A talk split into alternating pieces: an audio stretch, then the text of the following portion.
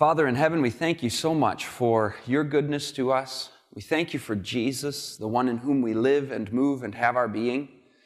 We thank you that we can have a seminar inquiring of our Lord Jesus. What would he have us to do with regard to our media use? Please bring us enlightenment and understanding. Please bring us discernment and, and courage as well to make decisions for our lives.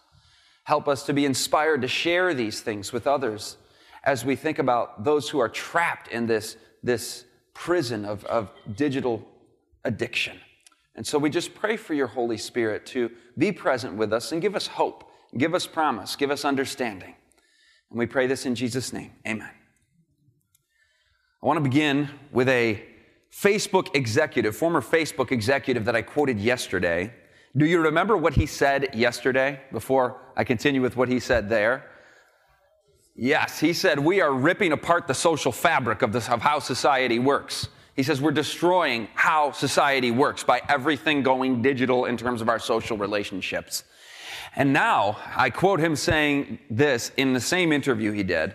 Former Facebook executive says, You don't realize it, but you are being programmed. We're going to see in this session how big tech is on a absolute rampage with programming this generation.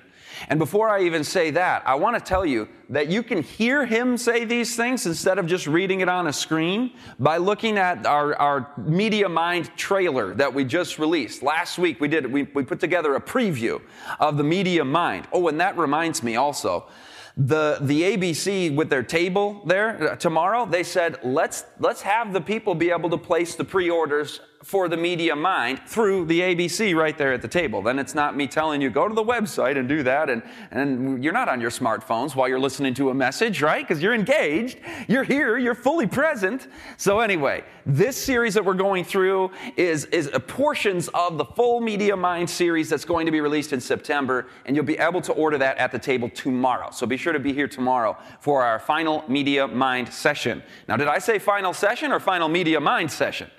Final media mind session because Friday we're going to do some of the throwback material, the classic media on the brain information. And if you haven't heard that in a while, maybe I've been to your church or you were here seven years ago when we did that uh, live in, at the camp meeting. Come anyway, because it's great review, and then you can internalize it and you can share those things with others. But um, we are indeed being programmed. So hear him say that on, on the trailer that we could probably find it on YouTube. I don't, I don't know exactly how to find it. Just email me. That's the only way I'll know how to give it to you. I don't know if you can search it on YouTube yet, but the Media Mind trailer number one and the Media Mind trailer number two will have this fella and Sean Parker, the founding president of Facebook, when he came out and he's like, God only knows what it's doing to our children's brains. And he says we were deliberately exploiting a vulnerability in human psychology when we created these platforms. Those are amazing statements from these people who are at the very founding, the very, very origins of these platforms and these social media tools. Now, some of the other guys that were involved with the building of these technologies is the fellow who invented the Facebook like button where it, you get the like and you get the hit of dopamine and you feel good. Somebody's approved of me. Somebody likes what I said or what I did or my photo. Every other um, social media uh, platform followed with the like button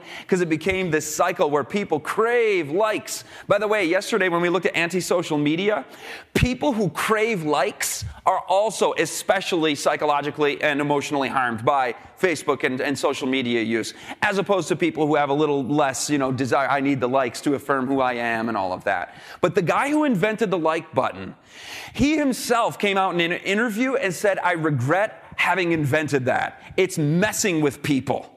And he said he, he himself has zero social media apps on his phone. He doesn't abstain completely. Everybody's going to find their own balance in this. For some people, it's totally get off of it because it's messing with you. For other people, you can have it on your phone and it really doesn't interrupt your day and disrupt your relationship. For him, he said, No way this stuff gets in the way of what I'm trying to do in the present moment, in the physical space in which I inhabit. So I'm only going to use social media on the computer at home, not on my phone everywhere I go.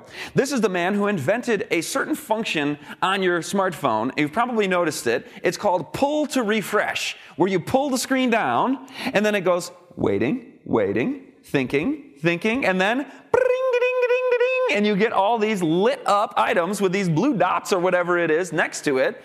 And he was asked in an interview, is this kind of like a slot machine? Because we've heard a lot of talk from these tech engineers about how they're manipulating people's psychology and dopamine system and reward circuitry. Is this like the casinos we're doing with the gambling with a slot machine? Pull down. Wait, wait, wait, wait, wait. Circular motion. He's like, yeah, that's pretty much what it was. And he also pointed out that with data speeds today, that function is totally irrelevant. It's not needed anymore because you can have automatic refreshing happening so quickly, but that would defeat the purpose of the pull down wait moment. And you got the reward and you get more and more addicted to these devices and to these phones. By the way, there's a difference between this type of addiction and that type of addiction with that place called the casino, you actually have to get in your car, think it through, schedule it out. I'm actually going to go there. You're doing the drive of shame. Listen, I'm actually going to do this, and then you're going to waste the money there, and you know, where, people wonder where I am. it's a lot harder to get addicted to that than something that's with you all the time, isn't it? They call it variable rewards as opposed to consistent rewards. This would be intermittent. You don't know whether you're going to get the reward or not. It's variable. It vary, it's a variation on, I'm going to pull, oh, I didn't get anything that time.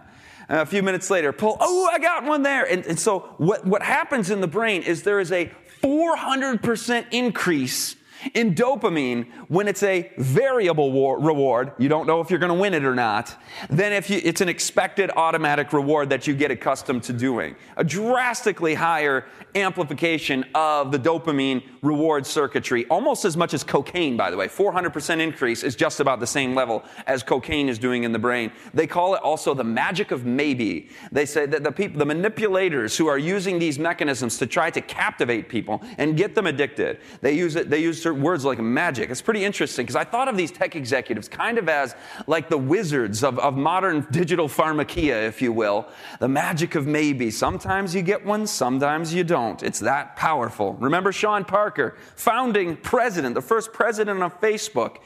He said in an, in an interview, our goal here was to give them a little dopamine hit every once in a while when they're on the social media site to keep them contributing more content because they don't want you on there for five minutes and then off. Well, their whole business model is getting as much of your time on there, contributing as much in material and data as possible. And he came out and said, the inventors, creators of, of these social media sites, it's me, it's Mark Zuckerberg, it's Kevin Systrom on Instagram, it's all of these people understood this consciously, and we did it anyway.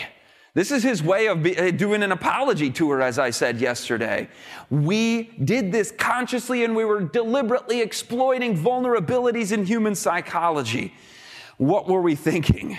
And God only knows what it's doing to our children's brains, as he said. He just admitted that they were studying and deliberately and consciously how to handicap our ability to self regulate and make our own choices. The whole idea is to capture people's choices before they ever get a chance to think it through. He goes on and says, This is the guy who created the full pull down to refresh. He says, I have two kids now, and I regret every minute that I'm not paying attention to them because my smartphone has sucked me in. He has blocked certain websites, turned off push notifications, restricted his use of the Telegram app to message only with his wife and two close friends, and tried to wean himself off Twitter. He says, I still waste time on it. So there's the verdict from some of these people. But if you, if you go through the, a little bit of the history of these platforms and sites, even places like YouTube, do you remember at YouTube, uh, when you, not, uh, when you used to go on YouTube years ago, you would have to click the video to get it started playing, right? And now you're getting things that automatically play where you just finished a video and then all of a sudden you see it Okay, wait for the next one. And now the next video you're probably going to like based upon the psychological profile and the algorithm we have built of your preferences. And all of a sudden you're watching the next video and you didn't even plan on doing that, right? And I was doing this very slide at a church in San Jose earlier this spring. And at the DVD table after sundown, a lady came up to me. She's like, this is San Jose, right? This is Silicon Valley. She comes up, she's like, I work for Google. Google? Who owns YouTube. And she's like, yeah, she's all in hushed tones, like the smartphones are listening to us and stuff. Anyway, she works with this and she goes, I have to tell you something. 70% of YouTube views now are off of autoplay. which is where it chooses your next video and you're just like captive to this thing. 70%, the majority of views of YouTube videos now are because of this function that is sucking us in, to use the phrase of the fellow who preceded this. Then you get next Netflix doing the same thing. You finish the episode, it leaves you with a cliffhanger. And you don't have to wait till next week now. I mean, there used to be a little bit of a governor on our binge watching of television. Now it just auto plays the next. You remember the kids in the video on Sunday that I showed to you? And one of them's like, I watched 20 hours of a television series in one weekend or something like that. And you're like, oh man, this is a major problem. It captures us and sucks us right in. Facebook autoplay, same thing when you're on the page, the video just starts and it captures our attention. Doesn't the Bible say, don't be taken captive by hollow and deceptive philosophy? We want to have the fruit of the Spirit, which is self control. So we are in the driver's seat as subservient to God, our master, when we are online, when we are on these sites. So we have to be aware of the techniques being used. This one is called the infinite scroll. Do you remember when you used to get to the bottom of a web page and you felt like you were done? Do you know what I'm talking about? Now there's no bottom. You just keep on scrolling. Pinterest invented it and then everybody else followed. And it just keeps us going and going and going and going and going and going and going because we don't want to psychologically, we don't want to stop something. God created our minds to finish the task, complete the job. And I, well, I, there is no completing point. I've just been on there for 45 minutes and I keep on scrolling. Psychologists call it a state of insufficiency. It's like, you know, you put the food on the plate and if you left some of it, you're like, I'm in a state of insufficiency. I got to finish that off. Same thing with the scrolling. So when we get online, here's a little thought, a tip, a, something to be cognizant and consciously aware of. Go on with a purpose. I'm going on to do X, Y, and Z. And then when you're done with that, get off, right? Because then we, otherwise we get sucked right in and where, where our time is being wasted away. This is the guy that invented a smartphone game called Flappy Bird. I'd never heard of Flappy Bird, but I read about this in a book that I'll tell you about in just a second. Now, this guy had a, such an addictive game. People got so addicted to this thing that he was making $50,000 a day. But he was looking at the data coming in on how much time how much human time was being wasted on playing this silly game. And you pick your game. It could be Farmville from years ago or whatever it is today. Is Farmville still around? I don't know. No, not really. Is it? Yeah, some people pick your video game. Every one of them is a waste of time. And um, so he goes, I feel horrible about what I've done. I'm wasting millions of hours of time. He pulled the video game from the App Store eliminated, he took people's alcohol away, took their drug away. You realize how much money he just gave up? He walked away with his integrity. Somebody else made a ripoff game and walked away with the money. But praise God for some of these people who are waking up to the, the system of, of thought control that they are perpetuating. This is Snapchat, the biggest social media thing for young people today. And when I heard this phrase for the first time, I was like, I know what that is on a marketing level. It's called the snap streak and you have a, a, how many days in a row you have chatted with certain people in your social media circle. And so you have to get on there and say something to them each day or you break your snap streak. What does that sound like? Anybody a former sports fan around here? I used to be a big sports fanatic. What does snap streak sound like? Like a win streak, right? I'm to lose. I got 85 people here, or 14 people here, or however many people I got to be having my snap streak with. We've been going for almost a thousand days. We care about it. We are such besties. So then we're on there that much longer just to keep our snap, uh, snap streak up. And then the, the New York Times pointed out a study of more than 400 8th and 11th graders. And they found that many teenage texters had a lot in common with compulsive gamblers, including losing sleep because of texting, problems cutting back on texting, and lying to cover up the amount of time they spent texting. Now, this book got my attention. It's called Hooked How to Build habit forming products. So this is a blueprint of how to do what these big tech companies have done. And I'm like, hmm, what are they saying they will do? So let me see, let me see if I can read some uh, from the other side here, what's going on. And what they point out in this is something wonderful on a spiritual level. They're just applying it to a frankly nefarious purpose. But what they pointed out is that half of our daily thoughts and actions are unconscious thoughts and actions. They're things we do out of habit. It's in the basal ganglia of the brain. And now, why do I say that that's a wonderful thing on a spiritual level? Do you not want to have habits of thought and action that are pleasing to God? I want to, I want to, I want to do this. This is what it says in Desire of Ages. This is what I would like to have in my life. And I know you would too. Christ will so identify himself with our thoughts and aims, so blend our hearts and minds into conformity to his will, that when obeying him, we shall be but carrying out our own impulses. Did you catch that? It's impulse to do right because of the habitual patterns in the basal ganglia and the whole neural network of our brain. We are being transformed by the renewing of our minds. And that's a verse that I've been saying uh, hundreds and hundreds of times to doing the media on the brain seminars, and it's still as relevant as ever in this content. What is the verse? Romans 12, verse 2. Do not be conformed to this world, but be transformed by the renewing of our minds. Now, these industries of thought captivation, they are seeking to conform the minds of the masses. And we'll touch on that more on Friday with some of that media on the brain material.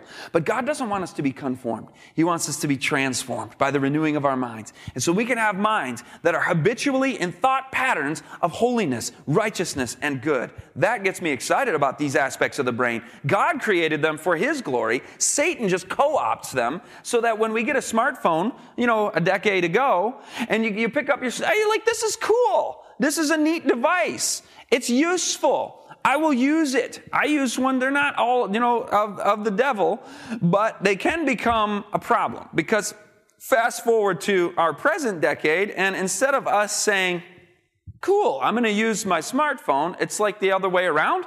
It's like we're getting used, we're getting owned by this system kind of a funny cartoon with the smartphone holding the man instead of the man smart, holding the smartphone.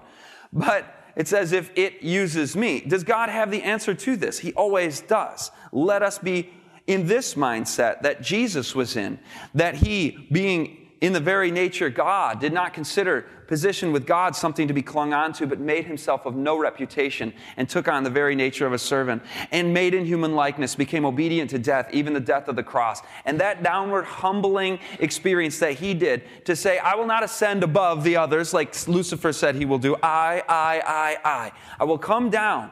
And he invites us into that same experience of the mind, of setting aside our pleasures and preferences and what we want and being willing to surrender and sacrifice and then all of a sudden, this experience starts to come in where he blends his thoughts with our thoughts and he blends his minds with our minds to the point where we are now carrying out our own impulses when we are doing his will. Never let that go because that's not just like a pipe dream. That's not just something, oh, wouldn't it be great if we could do that? That will be the experience of God's people in the last days by God's grace and power to will and act according to His good purpose in our lives.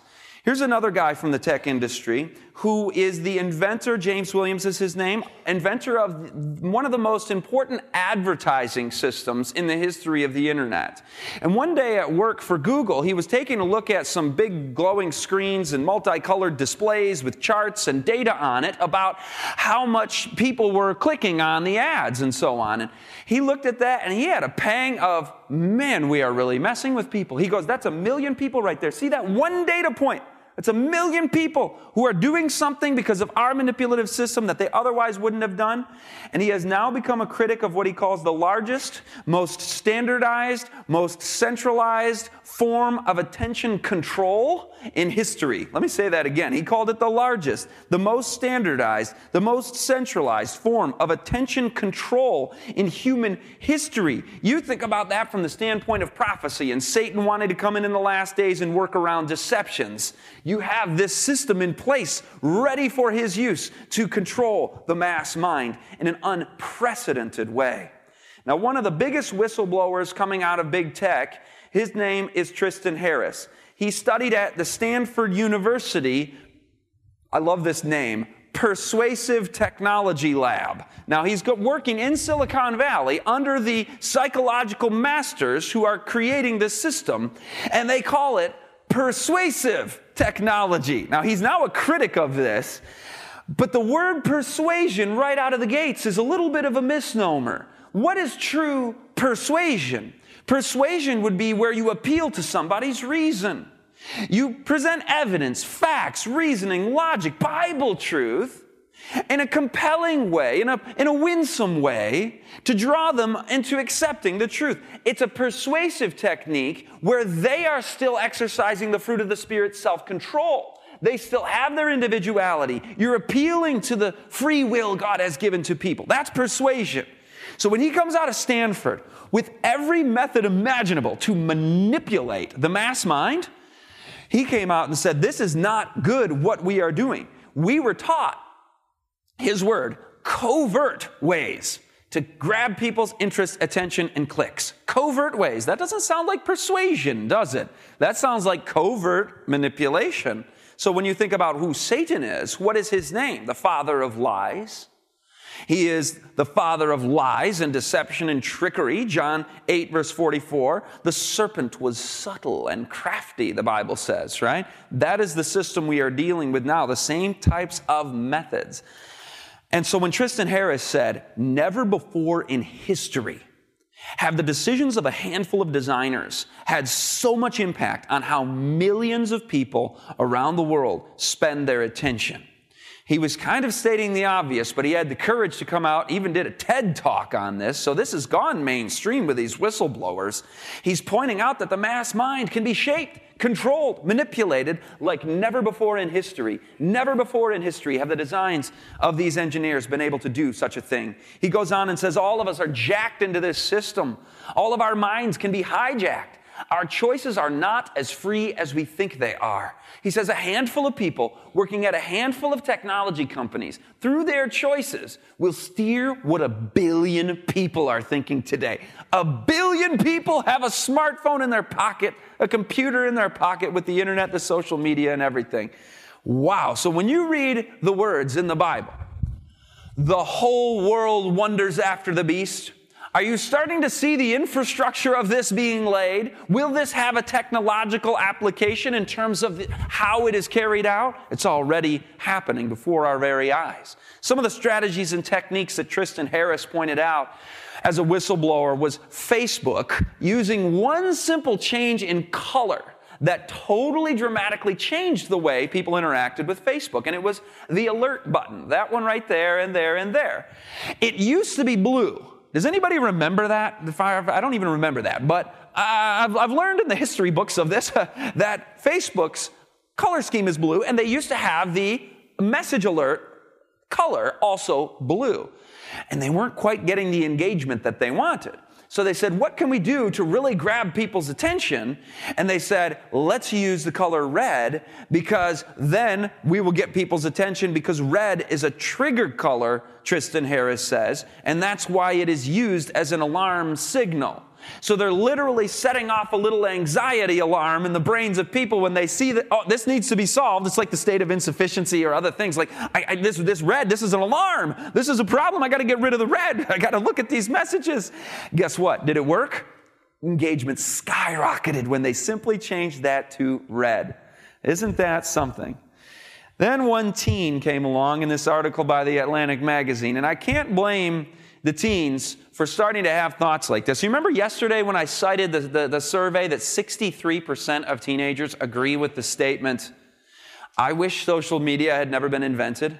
Yes, it can be used to God's glory. It can be used for great good. But for so many people, it is a ball and chain. It is an addictive cycle and a habituated clicking and a wasting of time and a psychological, depressive, and even suicide enhancing effect for so many people. So when they came out, two thirds of them saying, I just wish it had never been invented, it makes sense to get an insight into this teen's thought process about this. She said, We didn't have a choice to know any life without iPads or iPhones.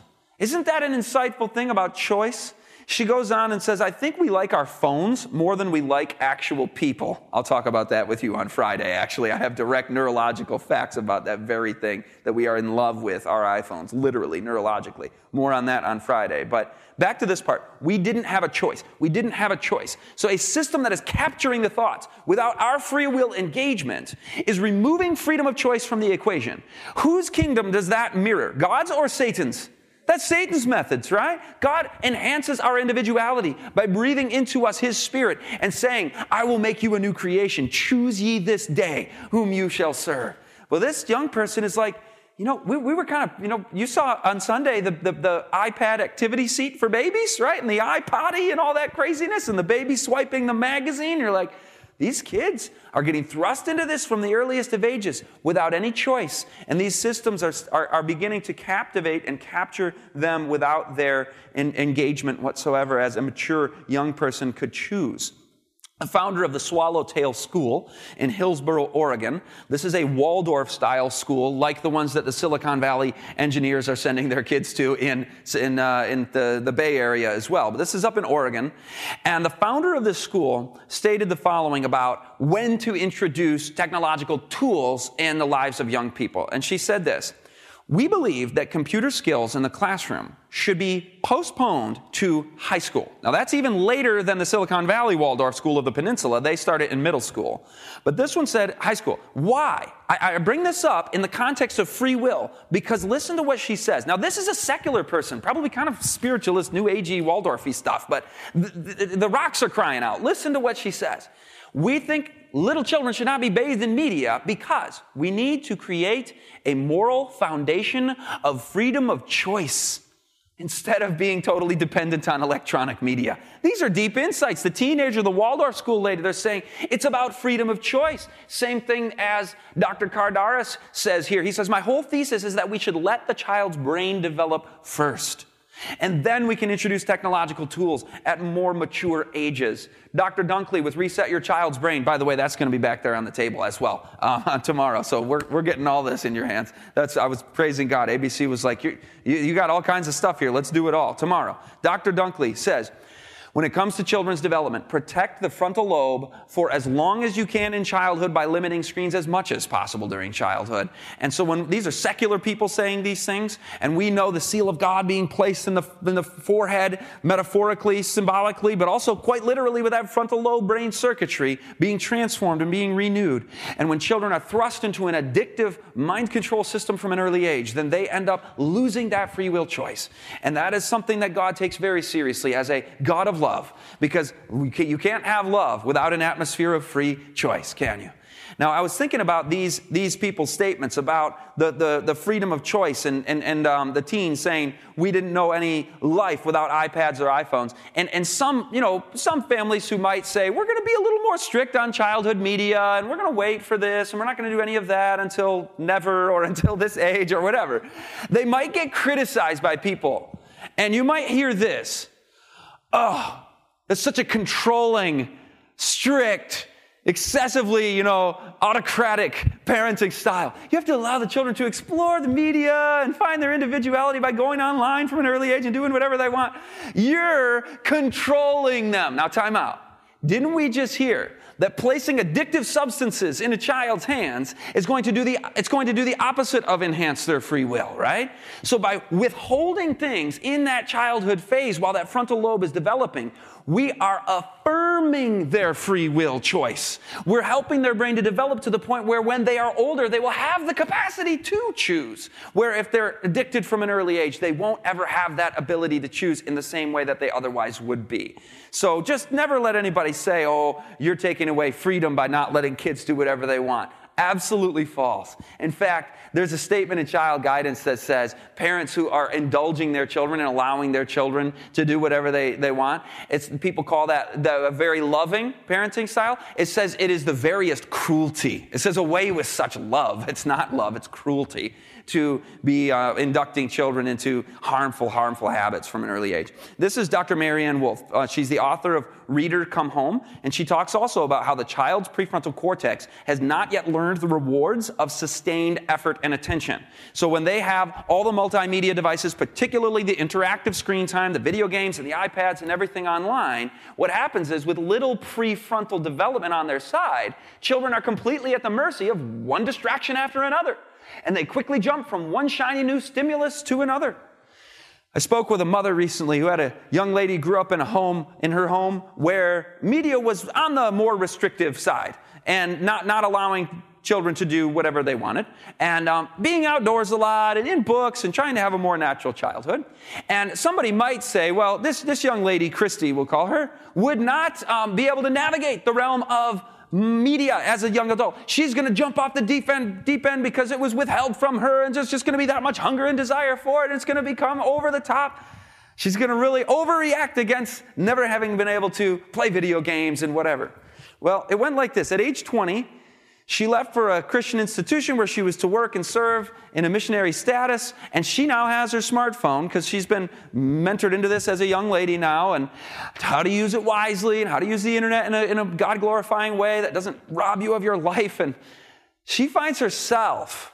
I just watched all these YouTube videos and they were silly, ridiculous things, and it's a waste of time. This is like sheer entertainment. I just spent an hour and a half on that.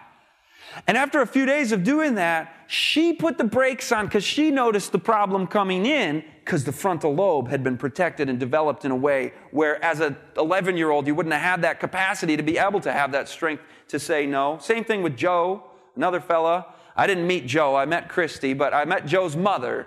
And his mother told me, now our family was a family where we had zero video games. I'm telling you, we were practicing violin and we were hitting the books and we were doing things in a very, uh, rather strict manner with education. It was a very uh, academically inclined family, this particular one. And she said video games were going to disrupt that, so we had none of it. Until a well meaning relative, perhaps well meaning, gave my boys a Nintendo handheld DS video game system at Christmas. And they opened it up, and mom had no idea this was coming. By the way, please don't do that. Check with mom on what she thinks would be appropriate gifts for the kids.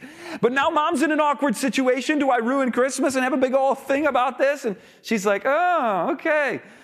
So she says, all right, boys, here's what we're going to do. Family's left. We're going to do a trial on this, 30 minutes a day, and that's it. How many families have tried this kind of thing? The limits of the amount of video games you play per day, and it never, it never goes beyond that? Whew all of a sudden, within days, it's video games. They're designed to be addictive. We'll talk more about that in just a second. These kids are, oh, 30 becomes 45 real quick, and mom didn't notice. Oh, yeah, oh, okay, okay, I'll turn it off. But then the addiction is setting in more, and they're in the bathroom, and they're in the bathroom for an hour, like, hey, knock, knock, knock, what are you doing in there? Going to the bathroom for an hour. Oh, okay, I'll come right out. I'm like, uh, yeah, you had the video game in there. So mom caught on to this. She said, enough of this. There's now lying and deception and all of this. And, and, and the performance at the other routines and tasks is dropping. She takes the DSs out to the curb where they belong, and all of a sudden they're gone. Now, Joe had a childhood, by and large, where he did have that protective frontal lobe. And by college age, he heads off to college. And he gets access to a video game again.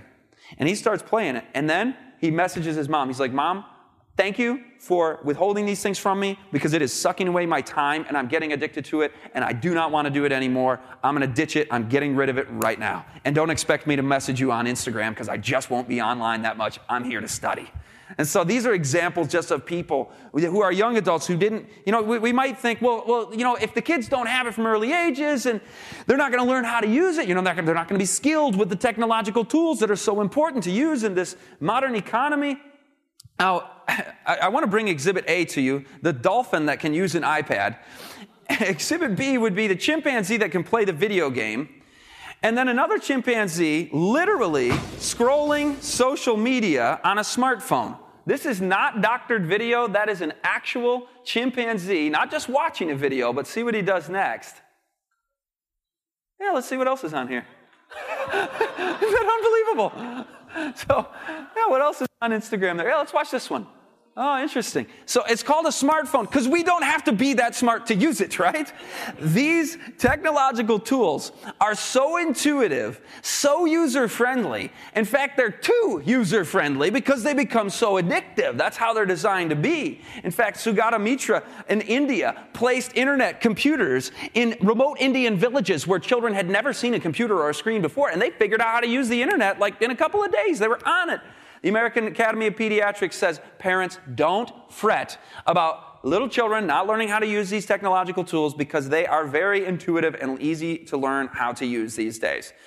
Now, long before the like button and pull to refresh and the red color on Facebook, and even before MySpace, I think that was the first major social media, but I was thinking back to the 90s. When I was a teenager, there was social media, and here's what it sounded like.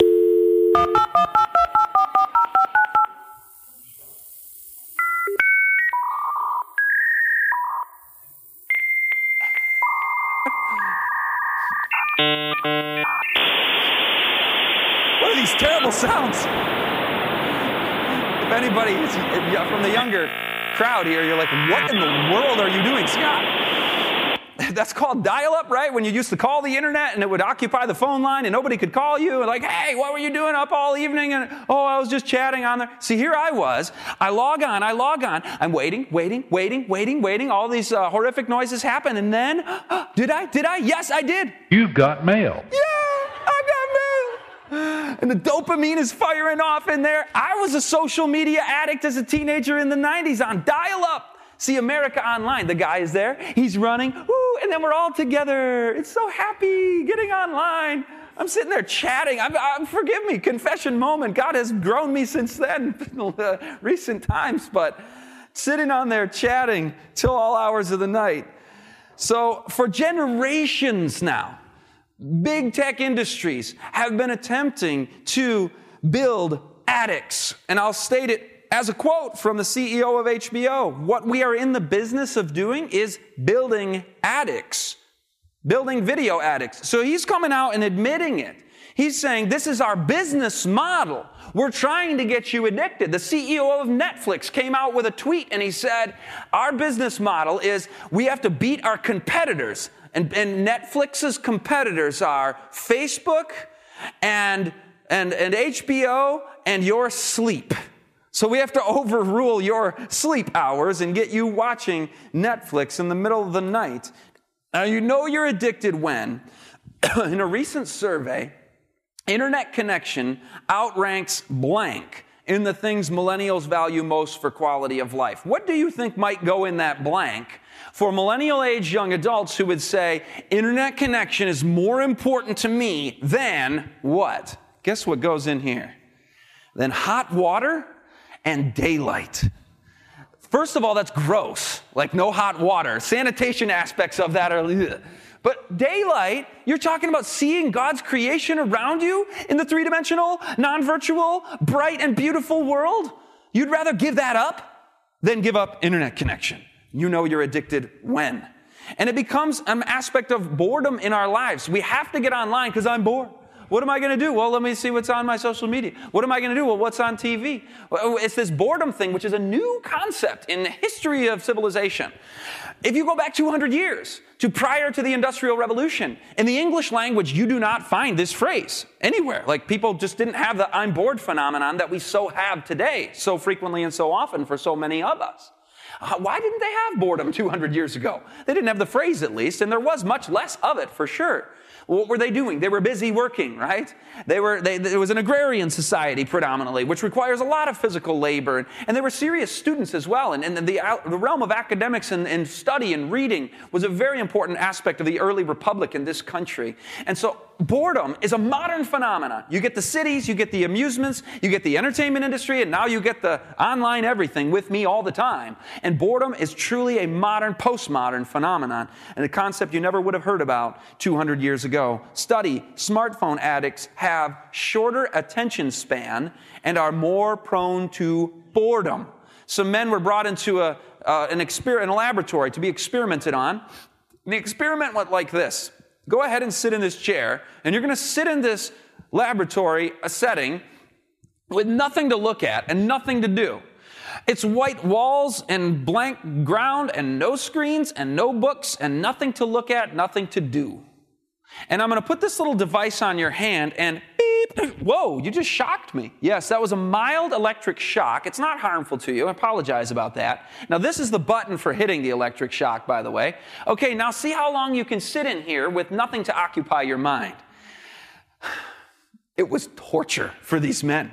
Within 6.5 minutes, the average man was reaching over to tap that button just to give himself some type of stimulation, even if it was pain. The pain of just being alone with your thoughts is greater than that of an electric shock because of this boredom phenomenon in our age. By the way, one third of women also began to shock themselves as well. 6.5 minutes for the average man. The media mind is bored.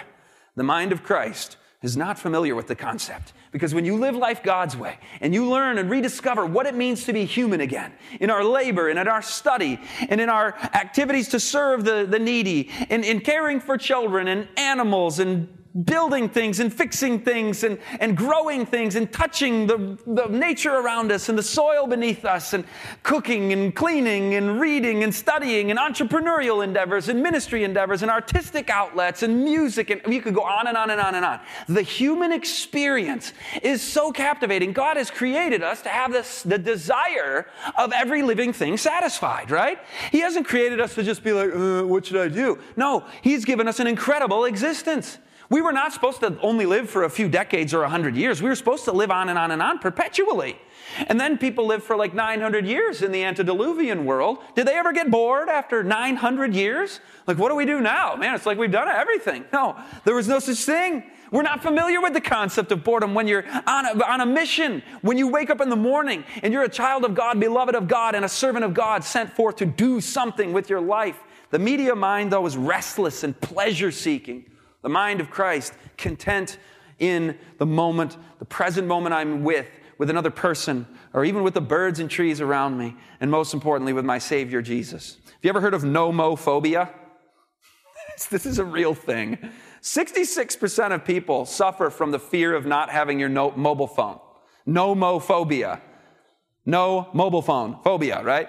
Two thirds of people from time to time suffer from nomophobia. And according to surveys, nomophobia ranks as high on people's fear scale as a terrorist attack, which last time I checked can kill you. But not having your mobile phone usually doesn't have fatal consequences to it. 46% of Americans claim I couldn't live without my smartphone. 46% of people, I couldn't live without it in one UK survey. 73% of respondents used this word to describe how they feel when they have misplaced their phone. Slightly concerned? No. Panic! 73% of them feel panic when they have misplaced their phone. In fact, I'm reading in a science publication, Science Daily, about smartphone loss anxiety disorder. Did you think you would see the day this is a thing. This exists. Smartphone loss anxiety disorder. In Sherry Turkle's research at Massachusetts Institute of Technology, she has found that a lost cell phone hits people emotionally like the death of a loved one.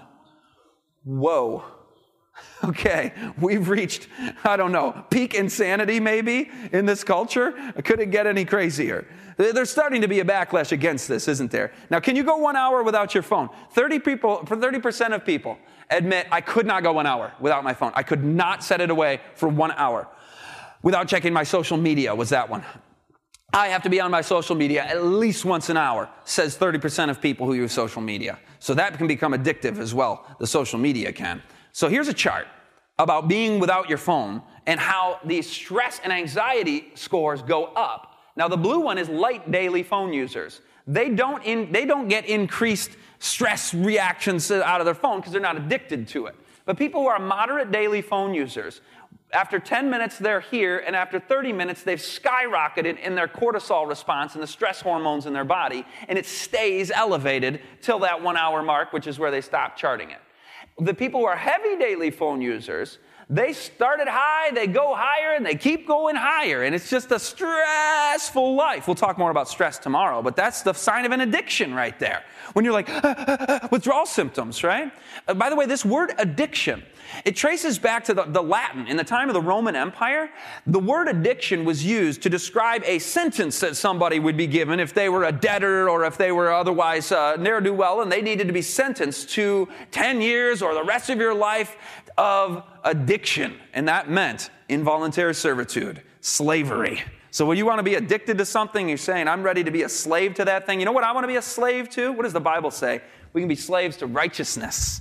I want to be a slave to righteousness, as we saw earlier, Christ identifying his thoughts with my thoughts, so that when obeying him, I am but carrying out my own impulse. And we've used the word addiction a few times. And seven years ago, I was quoting George Barna when he came out and said media exposure has become America's most widespread and serious addiction. That was from his research. That was a, a, a statistical analysis he ran and an objective statement. But pe- I got all kinds of flack, and people were getting all kinds of feedback and pushback on this. Like, what are you talking about? Media is not a real addiction.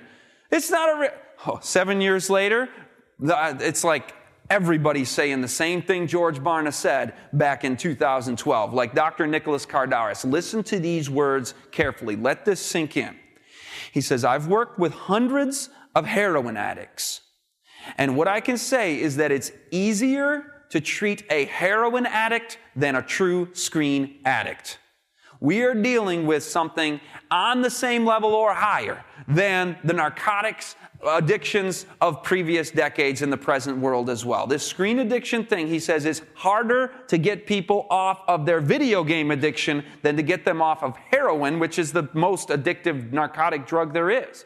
Chris Anderson, the former editor of Wired magazine and now the chief executive of a robotics and drone company, says, on a scale between candy and crack cocaine, it's closer to crack cocaine. He says, We thought we could control it with their children, he's speaking of. This is beyond our power to control. He says this is going straight to the pleasure centers of the developing brain. This is beyond our capacity as regular parents to understand. I didn't know what we were doing to their brains until I started to observe the symptoms and the consequences. And how many hundreds of emails have I received and conversations from concerned parents who've begun to observe the consequences of childhood video game play and so much media exposure for children? You see the symptoms, you see the consequences, you see the withdrawal, you see the arguments, you see the irritability, and it is a serious issue. So go back to that reset your child's brain. Be sure to come by the table tomorrow because I want you to pick that up and give that to anybody with parents because it has the step by step program and plan for how to help children out of that. But it's not just children, is it? This is the UCLA director of neuroscience named Dr. Peter Whybrow. He calls this phenomenon of screen addiction electronic cocaine. Chinese researchers call it digital heroin. And then you read headlines like this smartphone addiction alters brain chemistry in young people for the worse. It literally is changing their brain chemistry in a way where it's doing an imbalance in the brain, and their brain is looking like a alcoholic's brain or somebody suffering from depression. And that's just from using, you know, playing the video games and excessive uh, social media time at the wrong ages and all of that. So here's Dr. Dunckley again. She says, view electronics as a stimulant in essence, not unlike caffeine, amphetamines, or cocaine. She says electronic screen device use puts the body into a state of high arousal and hyperfocus, followed by a crash. This overstimulation of the nervous system is capable of causing a variety of chemical, hormonal, and sleep disturbances in the same way other stimulants can. So view these st- electronic devices as caffeine, amphetamines, and cocaine for children. This is the uh, uh, researcher in addiction um, at the Pentagon, and Dr. Andrew Doan, the head of addiction research in the U.S. Navy. He says that the tech industry is deliberately making the video games as addictive as possible, and his term, this is where I got it from, he calls it digital pharmakeia, and that would be Greek for sorcery or drug use. Back to Dr. Kardaras, he says, We now know that those iPads, smartphones, and Xboxes are a form of digital drug. Recent brain imaging research is showing that they affect the brain's frontal cortex, which controls executive functioning, the ability to self regulate and have self control. It's affecting the frontal cortex, executive functioning, including impulse control, in exactly the same way that cocaine does. The, the, we're kind of hearing a theme here, aren't we? They're saying the same thing over and over again. It's a digital drug. It's like cocaine. It's digital pharmakeia. In fact, you can look at the brains of young people and watch the amount of dopamine that's being released while they're playing that game. And it is akin to that of taking the dose of speed, the drug speed from the 80s. Remember the rave, the rave drug. So both drug use and excessive screen usage actually stunts the frontal cortex and reduces the gray matter in that part of the brain. It's literally shrinking the brain. That's a serious wake up call. So, hyper arousing games create a double whammy. Not only are they addicting, But then addiction perpetuates itself by negatively impacting the part of the brain that can help with impulsivity and good decision making. So the devil really wants those prefrontal cortexes reduced and diminished and shrunken and shriveled so that you can't exercise that self control that God is empowering us to do if we will, if we will behold Him and live life God's way. The mind can be transformed and renewed. So if you're thinking, oh no, we've destroyed our minds and that of our children forever and we are lost and doomed to death and destruction. Well, hold on.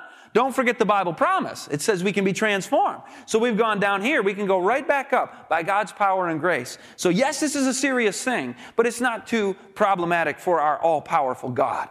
Ian Bogost, the famous video game creator, says that these habit-forming technologies are the cigarettes of this century. The big scandal, the big thing we're all going to look back on at this time and say, what were we thinking?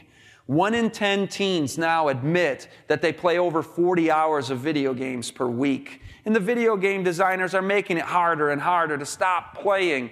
They, te- they, they, they, make these games in a laboratory setting so that if they're, they're subjects in the experiments, if they're not getting a blood pressure boost to 180 over 140, they're like, there's not enough an adrenaline rush on that level in that scene of the game. Intensify it. We got to get people more engaged, more adrenaline rushed by this, by this scene in the game.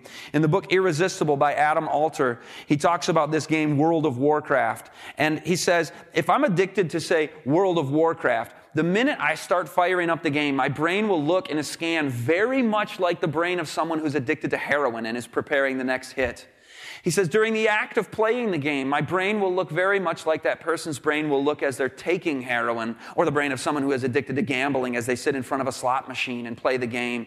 100 million roughly have played the game, and by many measures, about half of them have developed an addiction, at least temporarily. So that to me suggests that it's a weaponized game. It's an experience that's very, very hard to resist. And that's why when I've shared media on the brain seminars to people, and I, somebody's like, you know, my son is here as a video game addict And oftentimes it's really hard to break through that addiction. I just talked to a guy right across the street just yesterday. He says, I was one of the top 10 in the world at Call of Duty. And they have competitions and, you know, you can rank up. He says, I saw your media on the brain, and that was God speaking to me, and I hung it up and let it go. And so continue to press forward with this information. You might be like, whoa, this is intense. This is pretty heavy stuff.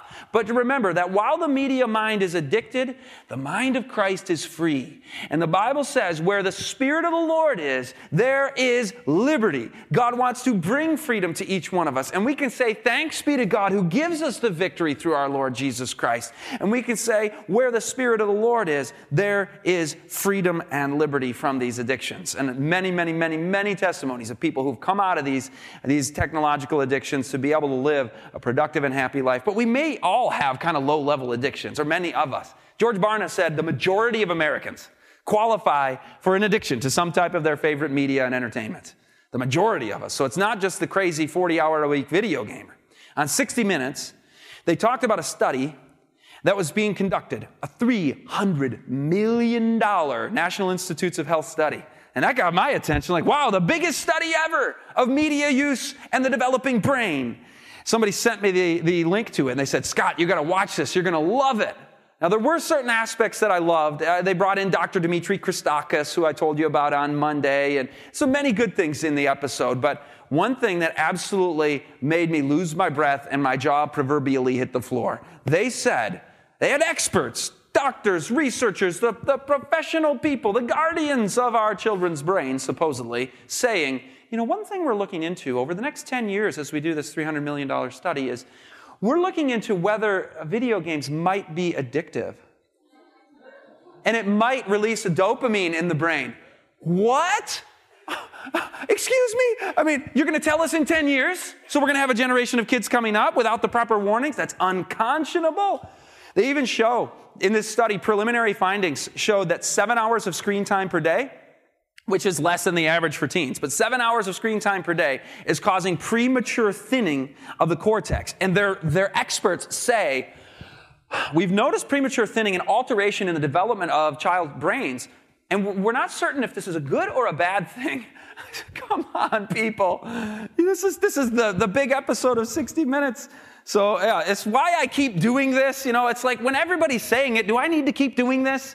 I picked up the Grand Rapids Press the other day, my hometown newspaper, and on the cover it was uh, deleterious effects of video or of uh, binge watching, Netflix.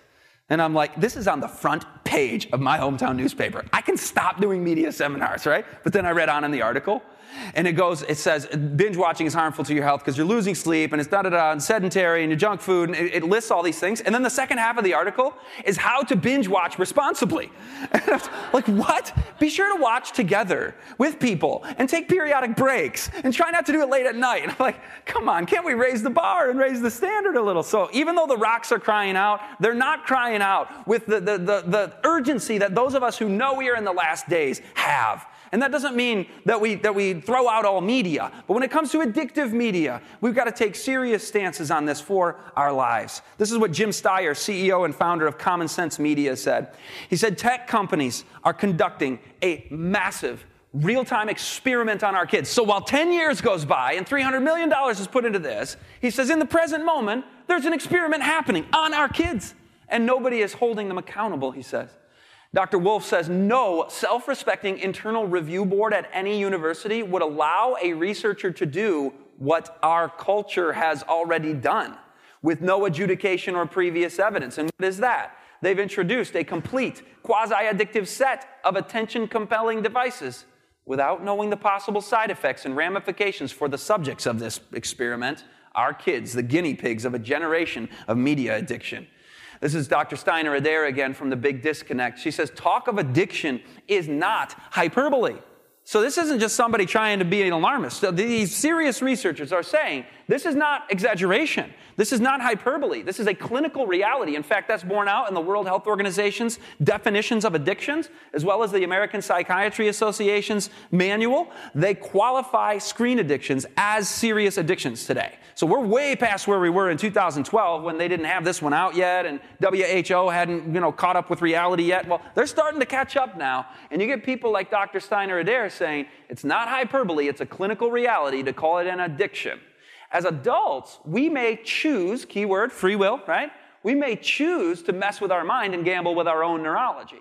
But I have never met a caring parent who would knowingly risk his or her child's future in this way. And yet, we are handing these devices that we use the language of addiction to describe over to our children who are even more vulnerable to the impact of everyday use on their developing brains. Back to Kardaras, he says, Your kid's brain on Minecraft looks like a brain on drugs. He says, No wonder we have a hard time peeling kids from their screens and find our little ones agitated when their screen time is interrupted. Did you hear that phrase, the brain on drugs? Well, first, what kinds of media? Video games, addictive. But how about this? Brain on drugs. Does that bring anybody else back to the 80s commercials, the public service announcements with the egg and the frying pan? It's like, hey, kids, this is your brain. This is your brain on drugs. It's like this ominous voice and music and any questions? Like, whoa, okay, I'm not gonna do drugs. I grew up in the 80s. I'd go to the um, dime store and pick up a pack of candy cigarettes, ironically, cigarettes.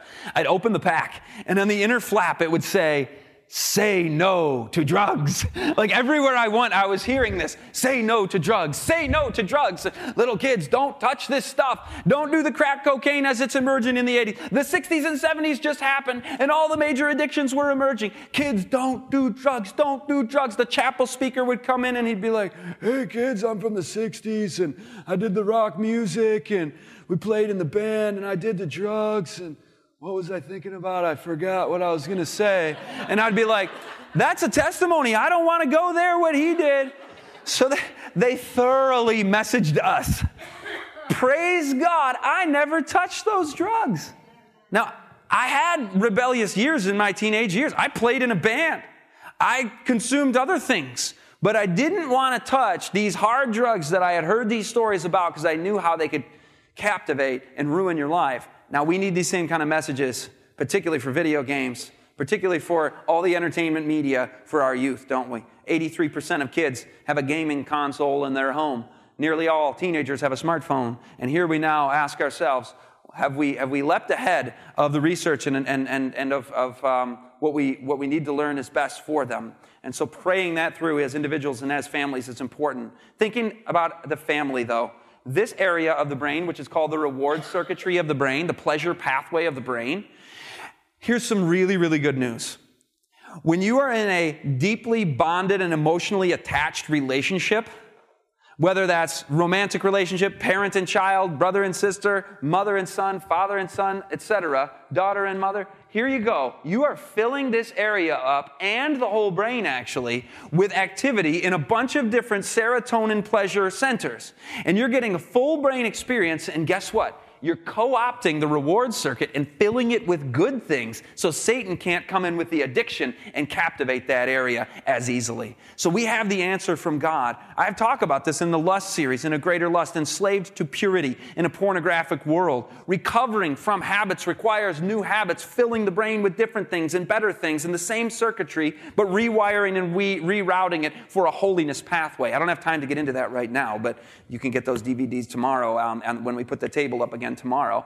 But um, the last three discs of that are all about overcoming principles. So I know I've thrown a lot at you here with like the, the, the dangers of this addiction, but let's just remember this Bible text. When the enemy comes in like a flood, the Spirit of the Lord will raise up a standard against him, right? And so we, we, we're not going to give the devil a single inch of ground and territory in our lives because we have Bible promises and principles for holy living to overcome these habits.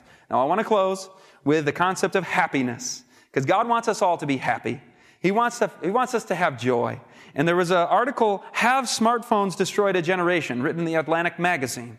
And it points out that social media use is actually causing unhappiness, which the research was, was in doubt for a number of years because they found people who use more social media were, were more unhappy, but they didn't know if it was a causal relationship. They didn't know if the social media was causing the unhappiness or if it was just unhappy people are drawn to social media, and so it's just a correlating uh, to two factors. And this study found it was a causing factor. So people using social media, it depresses. We saw that yesterday, right, with depression rates and everything else.